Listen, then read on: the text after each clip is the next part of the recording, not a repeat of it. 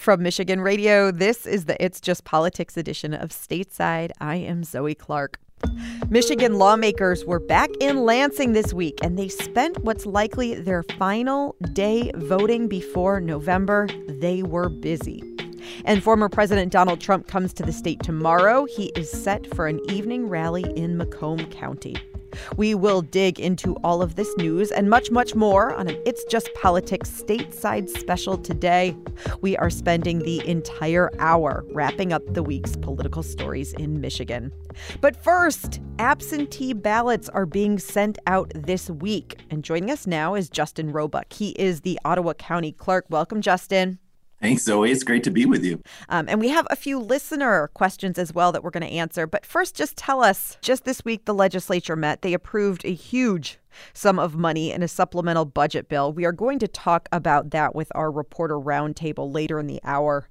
But I want to talk about the legislation that they passed that will allow the pre-processing of absentee ballots. So this sounds super technical, but it's really important when we're talking about the time that it will actually take for elections folks to count ballots. Explain exactly what this is. Sure.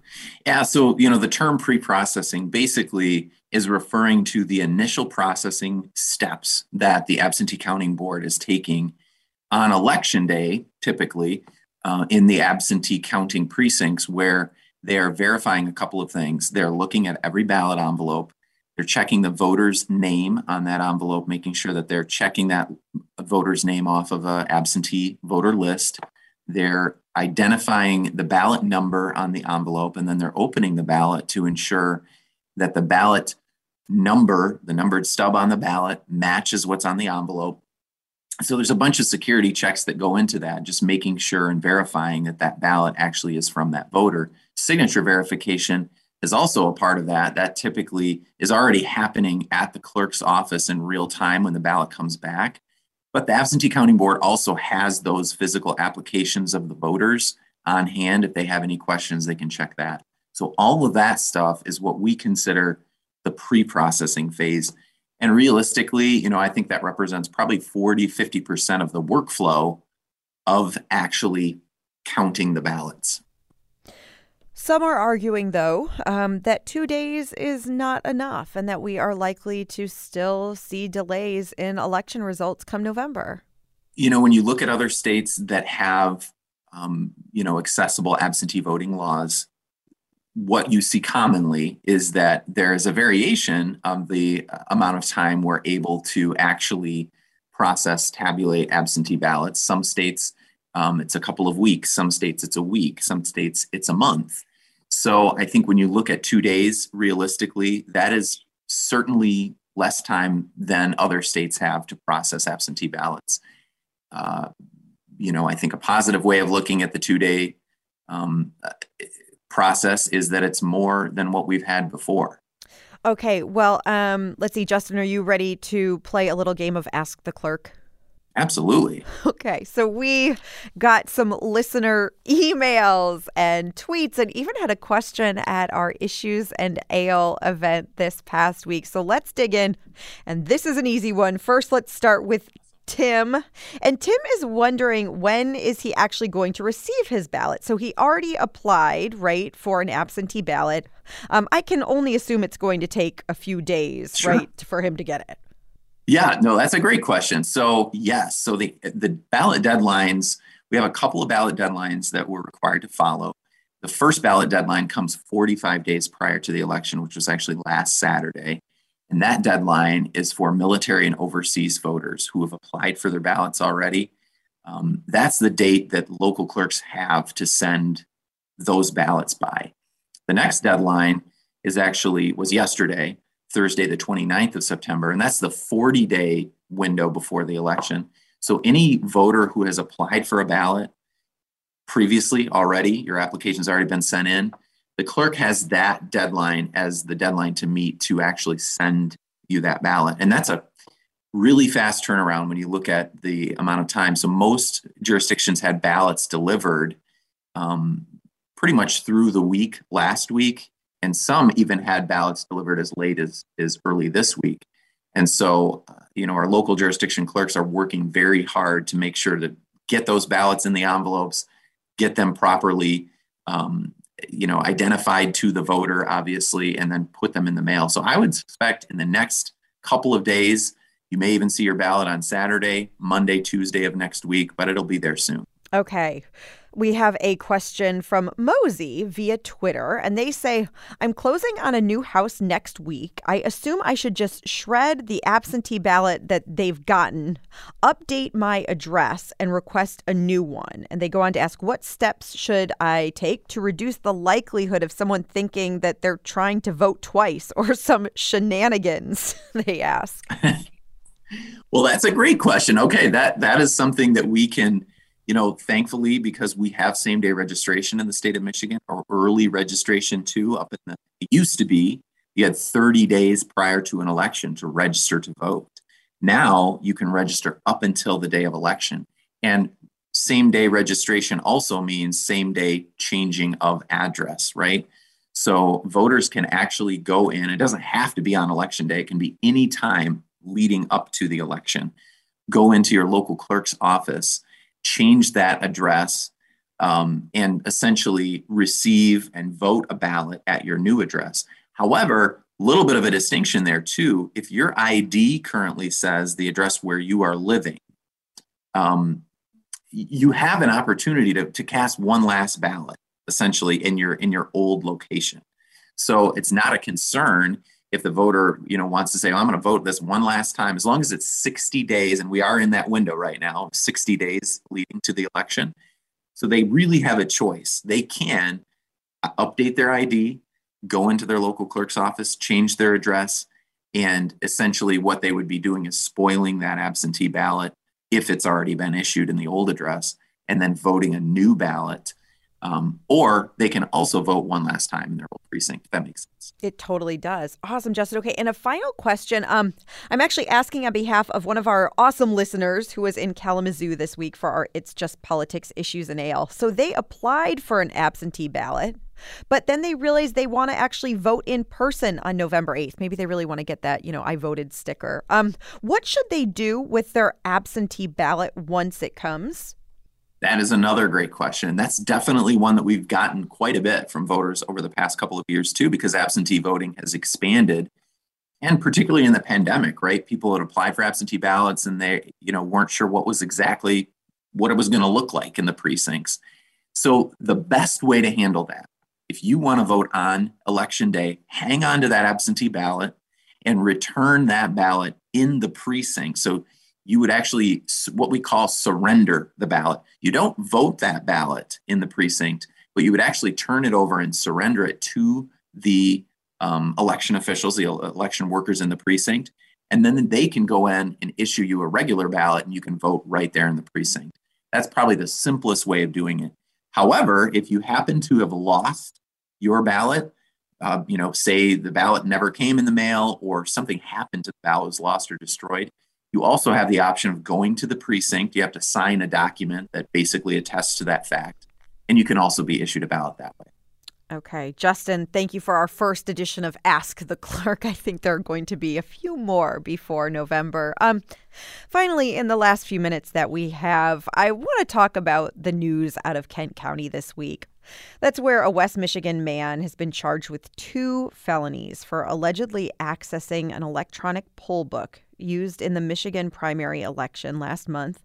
Lisa Posthumus Lyons, she's the clerk in Kent County, she said the man was a township election worker, and it's alleged that he inserted a personal U S B drive into the computer. Now, Lyons says that this could, quote, not have affected the outcome of the election. I know that you likely can't talk about this because it's a legal matter, but can you just, I guess, tell me how you felt after hearing about this happening? Yeah, sure. I mean, I think what, um, you know, what my colleague Lisa Lyons said in that statement is so true. The electronic poll book doesn't affect the outcome of the election. So you think of the poll book as really the registration list. That poll book contains the list of every voter in the precinct and then every voter in that precinct who has come in to vote. And it's very important in the process. It's important as a check and a balance, but it is completely removed from the vote tabulation. So it's not connected to the internet. It's not connected to the tabulator. And there's no way for the poll book to interfere with the actual vote counting and the tabulator. But it obviously is an important piece of the whole process. It's important because it contains um, you know, private voter data.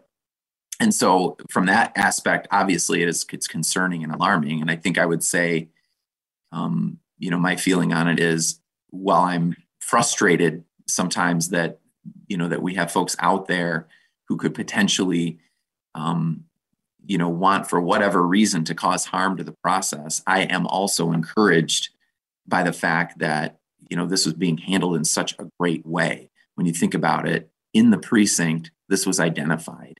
You know, we have bipartisan teams in our precincts, uh, folks who care about the process deeply. There's always eyes on the precinct. You know, no election worker is ever in the precinct by themselves at any one given time.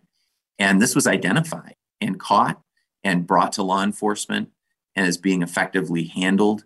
And I think it sends a message both to our voters that our system is secure and that we do care about these things and watch them.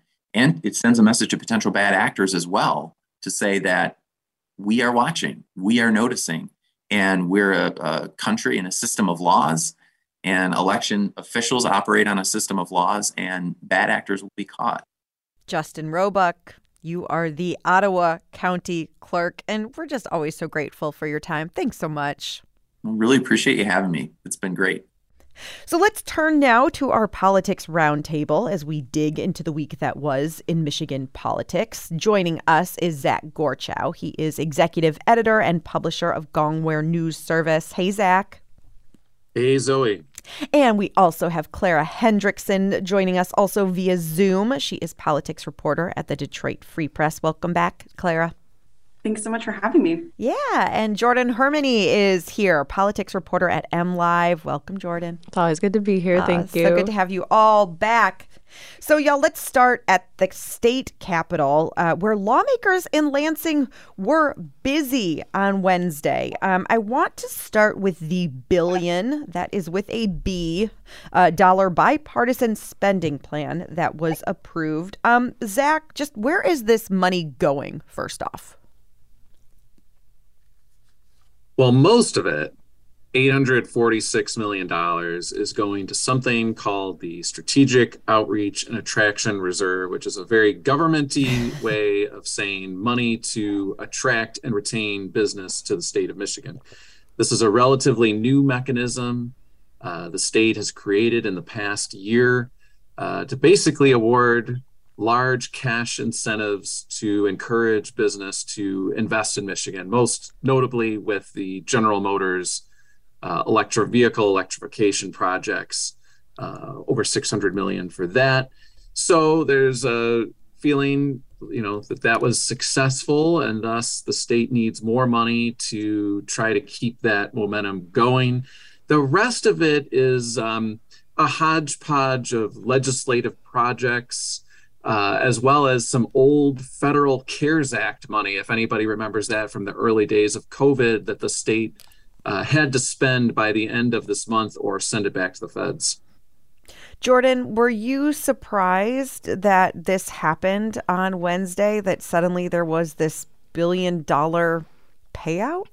So I had been talking with folks around Lansing in the lead up to that, and there had been whispers that there was going to be some type of supplemental, uh, which kind of ran counter to uh, what we had heard earlier uh, from the House Appropriations Chair, Thomas Albert, uh, or I should say now former House Appropriations Chair. We will get to that for sure. um, but yeah, no, so we, we had been a, a little bit aware of what had uh, what was going to be happening, but as to the billions with a B uh, or billions, billion with a B. Uh, we were not sure of that of that exact dollar amount until uh, a little earlier in that day. Um, but yeah, you know, we still got about six billion dollars left in state coffers now, and we can probably expect that we will return to that big, big pot of money post-midterms. Yeah. Clara, I want to get to that point, right? So there was the state budget that was passed earlier uh, this summer. This was this historic amount of money, really, because, as Zach said, so much federal dollars coming to the state. And there was this sense of, okay, there's seven billion dollars left. What's going to be done with it? And some kind of conversations about, was it going to happen before the election, afterwards? So one billion dollars was spent, but there is still six billion dollars left in this sort of pool of extra money. Yeah, there is. I mean, I think it's interesting to see there's just a track record um, during the Whitmer administration of getting these big bipartisan legislative wins on um, budgets and supplementals. And uh, we saw another huge chunk of money, eight hundred fifty million dollars going to the state's economic development fund. Of course, there's still some money on the table, um, but we also saw some headway on uh, one of the key areas that had gotten some bipartisan support earlier during the budget negotiations, which was making college a little bit more affordable for folks. We saw a school aid budget passed, or a school aid supplemental passed Wednesday night um, that creates a new Michigan Achievement Scholarship Program to help uh, high school graduates afford college. It would provide up to fifty-five hundred dollars per uh, student um, per year. So I, th- I think that that's one big uh, thing that the that the Whitmer administration and state lawmakers can kind of cross off their list this session heading into the election. Zach, were you surprised that this supplemental happened? You know, for for some weeks over the summer, it really looked like uh, lawmakers weren't going to come to some kind of agreement to spend this money because in the real politics sense, there was some concern that it would, as Clara said, sort of be giving Governor Gretchen Whitmer a win heading into the November election, right? Being able to say, look, I came together with Republican lawmakers and we are able to make this happen. Were you surprised this happened? I mean, if you look in the big picture, like you just described, it, it is a little surprising. You know, usually the uh, uh, legislative session days prior to immediately prior to an election are, you know, very mundane kinds of bills, nothing, nothing big. Uh, like this. Um, but, you know, if you're the Republicans in the legislature right now, and you're looking at the governor's race, and you're looking at Governor Whitmer as really the prohibitive favorite to win right now over Tudor Dixon. Obviously, it's not over, but the governor's in a commanding position. You know, you, you probably think, you know, if there's some things we can get done now that would help our members mm-hmm. when they're campaigning for reelection, um, you know, let's do it, because if, you know, Governor Whitmer's going to win, then we don't really have to worry about handing her a win, so to speak. And, you know, they're in a battle to keep the Republicans are in a real battle to keep control of the legislature. So, yeah, big picture, it's a surprise. But when you look kind of at the micro situation, uh, you can see why uh, there was the momentum to get something done. Not everyone was in favor of this supplemental getting done. Uh, Jordan, you gave us a little hint of what was happening. And that was, I think, really stunning uh, to those who watched the Capitol, the fact that the appropriations chair uh, in the State House, which is a really powerful committee, uh, he resigned right before this vote. Let's take a listen uh, to Tom Albert. It is okay to hope for the best, but in this search situation, it is absolutely necessary we plan for the worst. Okay, so explain what he means here, Jordan, and what exactly happened. Well, so earlier that morning, I, I think that was actually his floor speech uh, later on uh, that evening, Wednesday evening. Uh, but in the morning, uh, Albert told the House Appropriations Committee at the very end of it, uh, by the way, guys, and he said this much more artfully than I'm going to recap right now, but he said, by the way, guys, um, I am no longer your chair. I am going to be resigning as House Appropriations Committee chair because I vehemently disagree with this supplemental. His logic is, is that he believes that the state, but also the country, is headed towards an economic recession. And it's of his belief that the one-time seven billion dollars, now six billion dollars, uh, that is still sitting in the state's coffers should be saved to uh make sure that Michigan is not in a situation where we cannot be funding certain things or we have no money in, in the state coffers, um, which by and large, talking to other people around Lansing, uh, is not a very commonly held uh, position Uh, we do have a lot of money topped off in our state's rainy day fund. Uh, we have a bunch of money obviously still sitting in the bank right now. Um, but Albert stuck to his guns. He has been very uh, vocally anti-supplemental leading up to this vote on Wednesday. Um, I believe it was either earlier this month or late last. He had even made a point to make a statement saying, do not expect any supplementals to come right. through me this year. I will not, right. you know, be buying. Um, and that was not held, a belief held by his Senate counterpart, uh, Jim Jim Thomas. He, Thomas has been uh, a little more vocal about the fact of like, hey, let's be getting some stuff done. Let's be getting some of these dollars out, out the door. Um, and so, yeah, it, it's pretty much seemed like you had, at least from an outsider's perspective, the administration on board for something to happen pre-midterms. You had the Senate on board for something to happen pre-midterms. You had uh, House leaders outside of Albert ready to have something done before midterms, and Albert seemed to be the squeaky wheel. So from my understanding, uh, it was an amicable resignation. This was not something that um, House leadership was not expecting. Um, but I could see it on a couple faces in the committee meeting that morning where they were like, oh, oh, okay, we uh, have a new chair now. So I know that that was uh, some shock shared by me sitting in the uh, the peanut gallery. But yeah, no, he he resigned from that chair, and he uh, was not the only Republican to be vocal about the fact that, you know, not in favor of these incentives. And there were even some uh, Democratic lawmakers who got up Wednesday night to even talk about the fact that they did not believe that this money was being as wisely spent as it could be. But by and large, I mean, this got through the door, um, waiting the governor's signature, and uh Now now we have uh, an almost eight hundred fifty million dollars deposit into our state's uh, economics fund.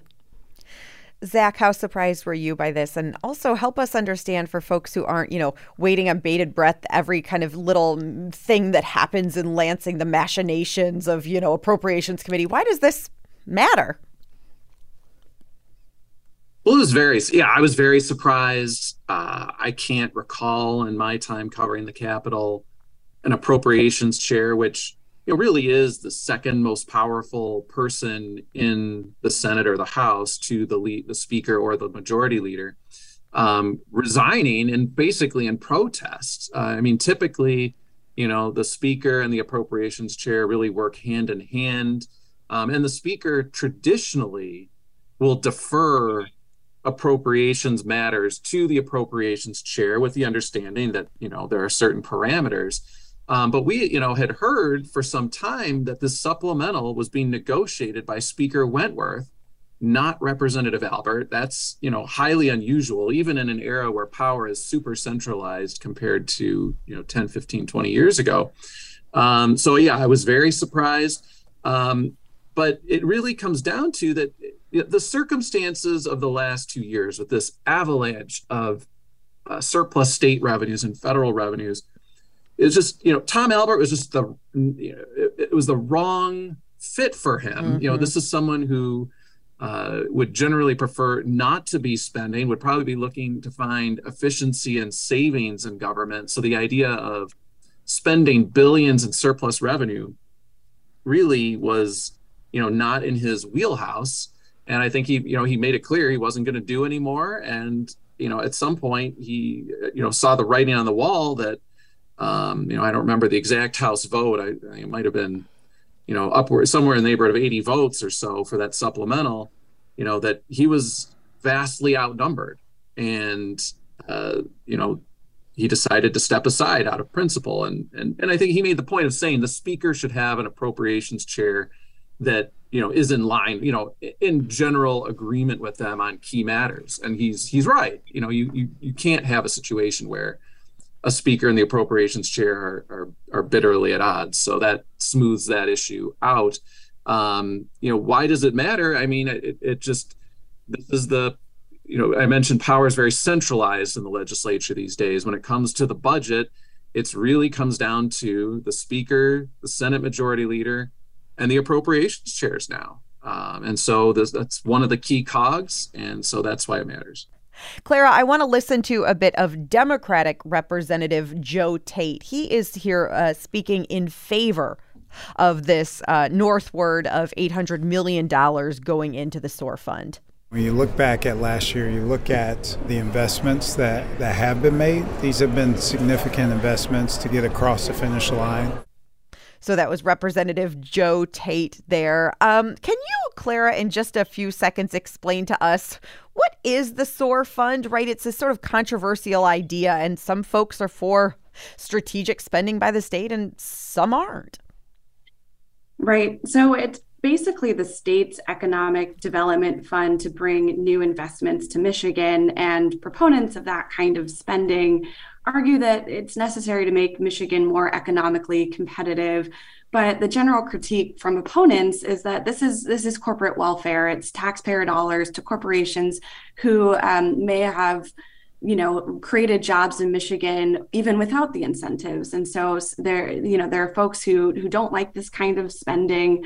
Uh, and there have been some concerns raised recently about some of the fine print of these economic uh, development agreements. You know, one example, there was this huge announcement in June where you had Whitmer legislative leaders and Ford executives announcing taxpayer incentives um, to Ford, which had promised to create additional jobs in Michigan. And then just a couple months later, Ford announcing that it's planned to cut um, thousands of salaried positions, and it can still get that economic development money. Zach, this goes back, I mean, m- more than a d- decades right here in Michigan, this idea of sort of government picking winners and losers and sort of deciding where money should go to stimulate the economy. And we're seeing this happen across the country, right? So the argument being, well, Michigan has to stay competitive. And this has become a political issue with Tudor Dixon, the Republican candidate running for governor, who has sort of said she's not for this. And interestingly enough, it's been some strange bedfellows because there are even some liberal Democrats who weren't so sure that they wanted to spend this money either. You know, it's interesting. Um, Tudor Dixon is very much in line with uh, two previous Uh, Republican governors on this at the beginning of their terms, John Engler and Rick Snyder. Yep. Uh, both of them basically dismantled at the beginning of their ter- their tenures in nineteen ninety-one and two thousand eleven, respectively, uh, the state's economic development tools, uh, tax credits, uh, those kinds of things. And basically on that same idea, like, we're going to let the market work. Let's set a lower tax environment overall, but not have government be in the business of awarding incentives and picking winners and losers. And both of them completely changed course by the end of their administrations. In, in John Engler's case, very uh, infamously, General Mo- Motors moved uh, a very large plant that was based in Willow Run to Texas. Uh, and that was what led to the creation of um, the Michigan Jobs Commission, the Michigan Economic Growth Authority tax credits, and now the Michigan Economic Development Corporation. Um, when Governor Snyder took office, he got rid of all of the state's business tax credits, or almost all of them. Um, and but by the end of his tenure in office, the state had started to get its uh, take a few steps back toward incentives. They mm-hmm. passed a big package of tax incentives for a data center to get that to locate in the Grand Rapids area.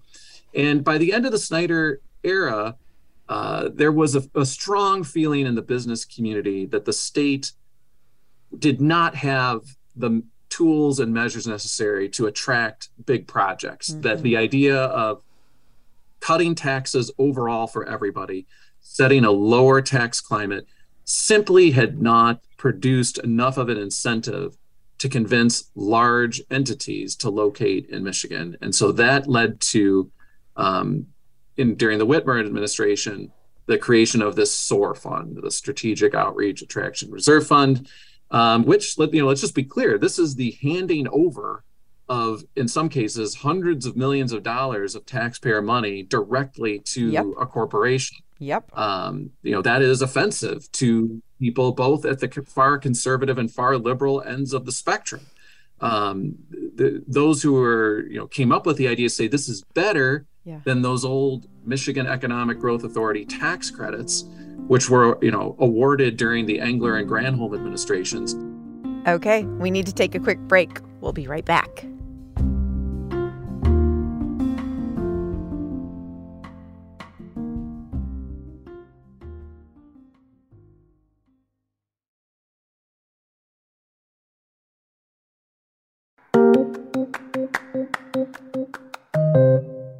So lawmakers also passed some election bills on Wednesday in Lansing, bipartisan election bills. One, as we talked about earlier in the hour with Ottawa County Clerk Justin Roebuck, is the approval of two days of pre-processing of absentee ballots. Now, Clara, I want to be really clear. This, again, is not the actual counting of ballots ahead of time. This is just kind of these mechanics leading into it. Explain exactly what this means. Sure. Um, so a lot of states do this, allow some sort of form of processing ballots. In some states, um, they'll put the ballot through the tabulator during this process.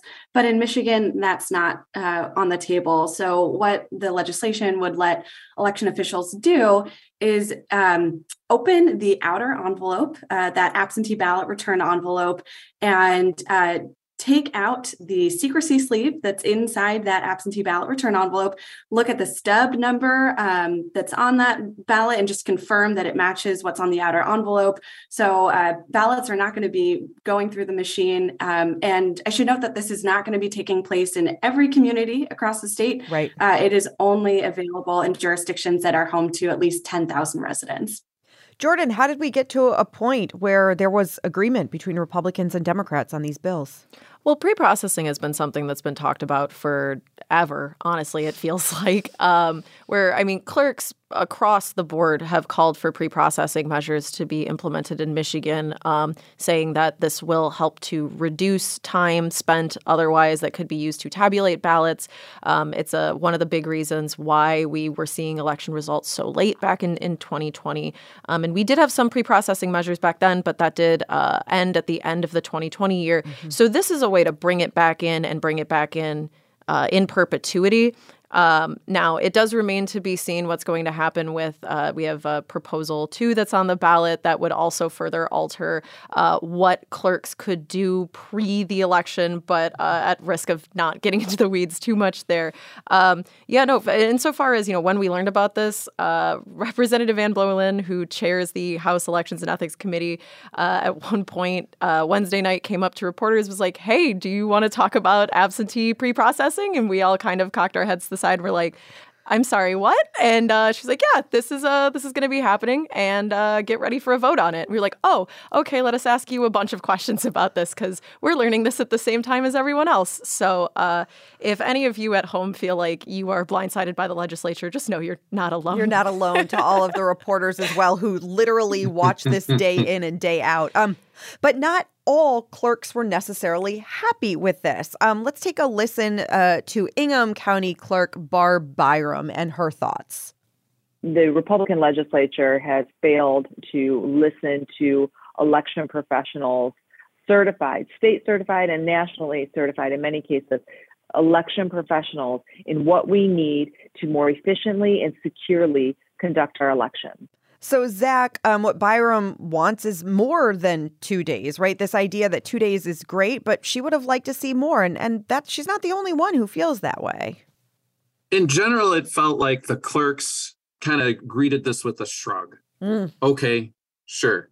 You know, that the, the two days is is good and helpful. But, you know, they had the, the, some of the bills that accompany this, they were not happy about. You know, there's a bill that's going to require them to do a, a chain of custody log on ballots when they empty drop boxes and bring them back. And as as one person who, you know, was sort of following the issue told me, it's just all busy work. It's not going to actually mean anything's more secure. It's just red tape and busy work. Mm-hmm. Um, and so at, at one point during the week, you know, it was really seemed to be kind of teetering on the edge. People seemed hopeful, but it also, you know, for, you know, I think those that were on kind of the side of the governor, the secretary of state, the clerks are kind of like, why are we even talking about, you know, what we're giving people who are sort of on the fringe of election denialism, these, these bills, uh, and maybe the, you know, the proverbial juice isn't worth the squeeze as far as what they would get from pre-processing. So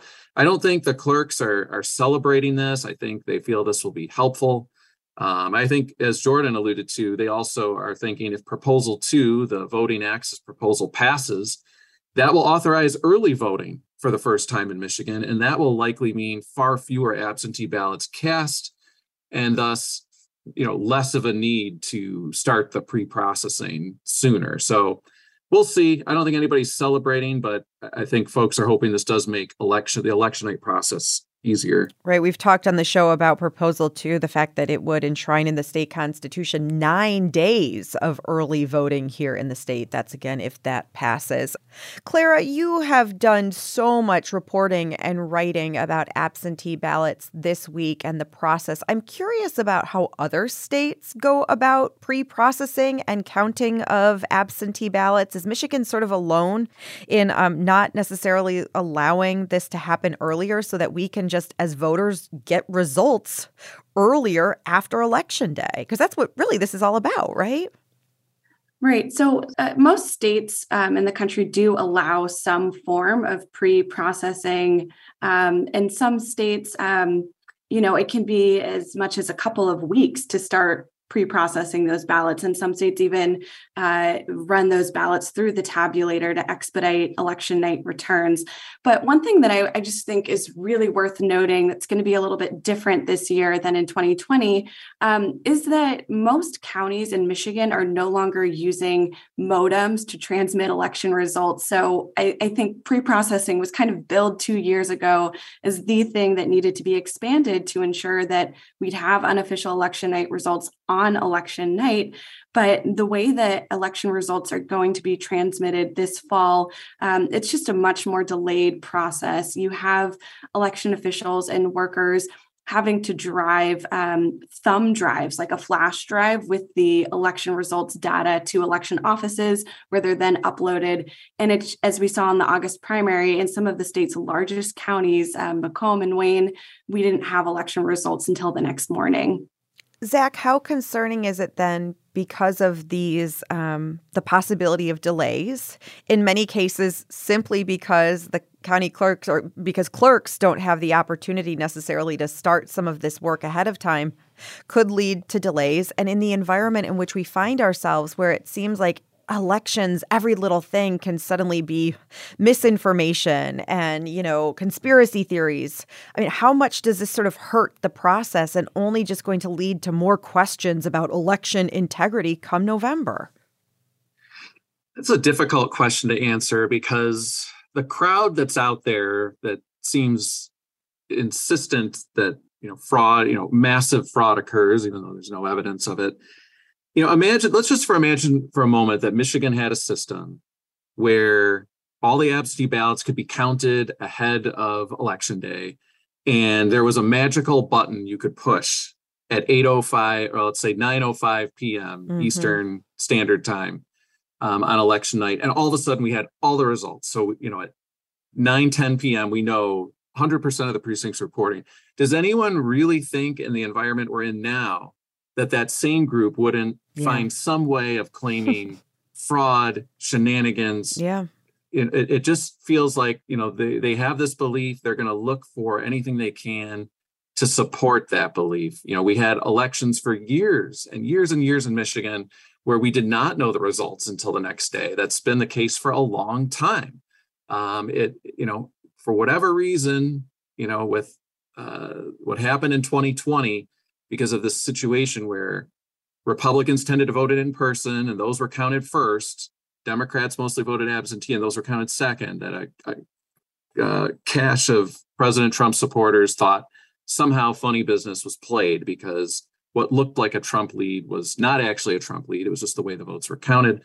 So I guess that's my long way of saying I'm not sure it really matters. Yeah. No, thank you for that point, Zach. That's something absolutely that I think we'd, we'd all need to keep a lookout. Well, let's continue actually to talk a little bit about election denialism and the twenty twenty election um, with that, because Donald Trump is coming uh, back to Michigan. He is holding a rally here in the state on Saturday evening.